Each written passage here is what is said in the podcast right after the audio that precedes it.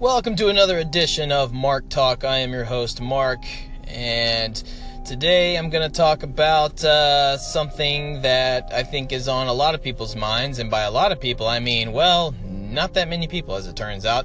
Uh, I'm going to do a quick review on Blade Runner 2049. Uh, I'll try to keep it as spoiler free as possible, but in case you want to know absolutely, just completely out of your mind nothing, then yeah, may, maybe come back. Maybe go watch the movie, then tune back into this broadcast. But uh, all I'm going to say is um, I've mentioned before in my uh, in a past episode that uh, Blade Runner was never my favorite science fiction film. As a matter of fact, I remember the first time watching it, I was not a fan. Not a fan of it at all, and I got really angry at it, and I got really mad at why the fan community seemed to hold it in such high regard. Because I didn't get it. I really didn't.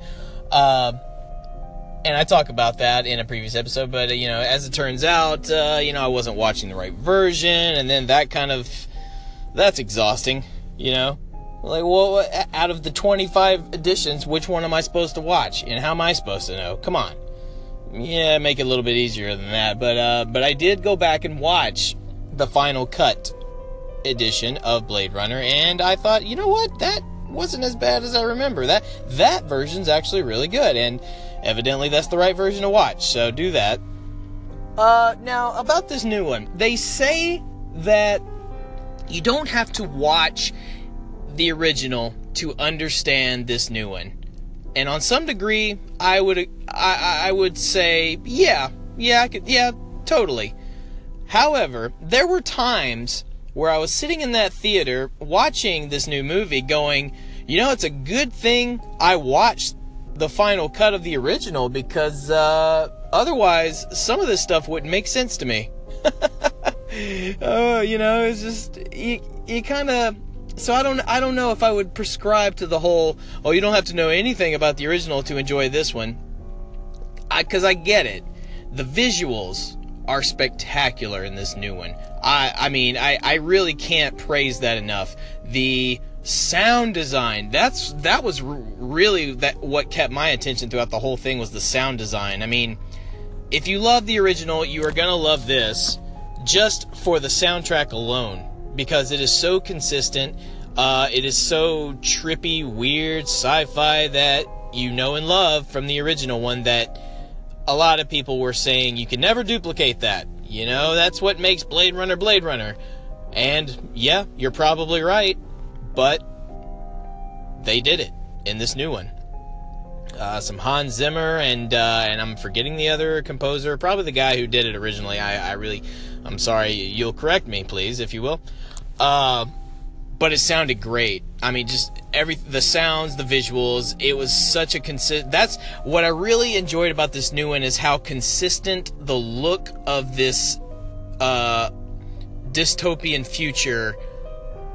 Uh, uh, the way, it just the consistency of how it looks from the first one to this one. Even though in this new one it's uh, 30 years later, but the look is still consistent, and it's and but it just looks newer uh, newer in the sense of, oh hey, we added some a little bit more in 30 years, which you know, of course you did. So for that, I give it high praise. The story is okay. It was a, you know, it it had a story, and it was all right. Uh, but again, I say, if you didn't watch the original one, you might be left hanging with this one. Uh, but having seen the original, I thought, well, again, good thing I watched the original because all that makes sense to me. Um, but the acting is is pretty good. Uh, like I said, the story's okay. But I'll tell you something. The movie left me with a ton of questions afterwards. Not necessarily in a bad way, but just a way of going, wow, well, you know what? That was quite a sight to behold but now I got to know what's going to happen here, or wait a minute, what happened over there because they didn't say. Um, definitely got me interested, got me intrigued, and so I give uh, Blade Runner 2049 two thumbs up for sure. Hey, just jumping in again. Wanted to talk about something that is near and dear to my heart. Uh, you know, if you if you follow me for any length of time or you just get to know me right off the bat, you know I love two things. Movies, all things movies, and music. Not all things music, but certain things music. Uh, being a musician myself, I have my taste, my preferences, uh, but you know, I did study it, I did learn it, I did get a degree in it, so it is very much a part of my life.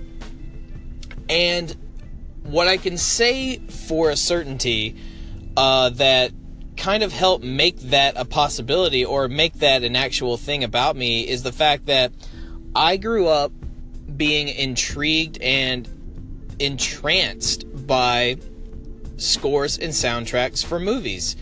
And there's just something uh, when a score nails it, it nails it. It can honestly make or break an entire film if you think about it.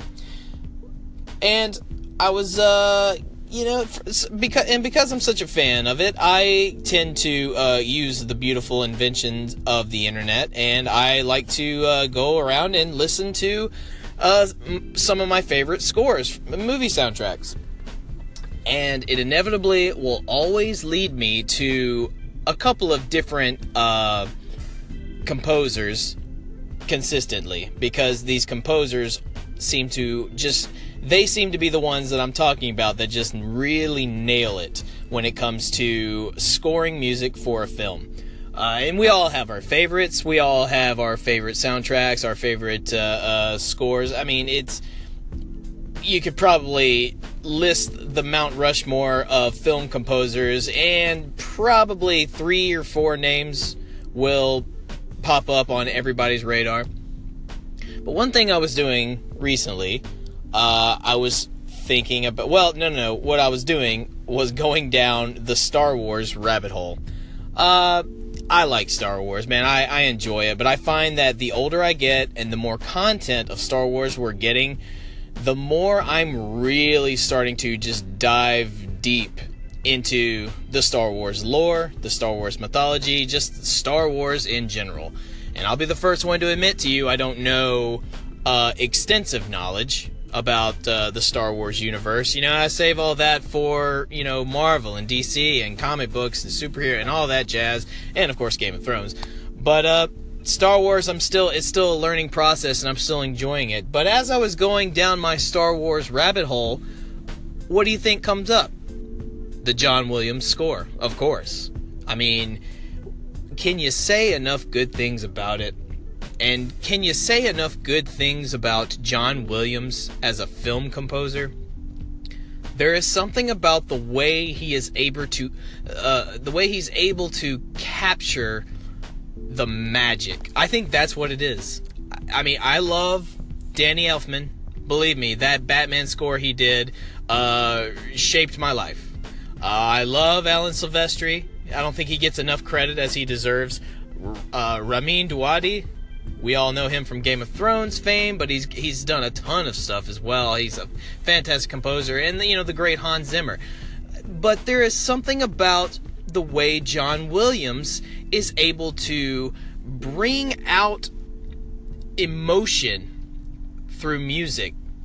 And he's able to capture the emotion of a scene, whether it's uh, something sad or wondrous or, or, or happy. You know, just he's just the the only word I can think of is magical. There is something truly magical, and that's not even a, an intended pun because we know he did Harry Potter, which you know, focuses on magic. But hey, if the shoe fits, or if the wand fits the hand in this case, he's just able to do it.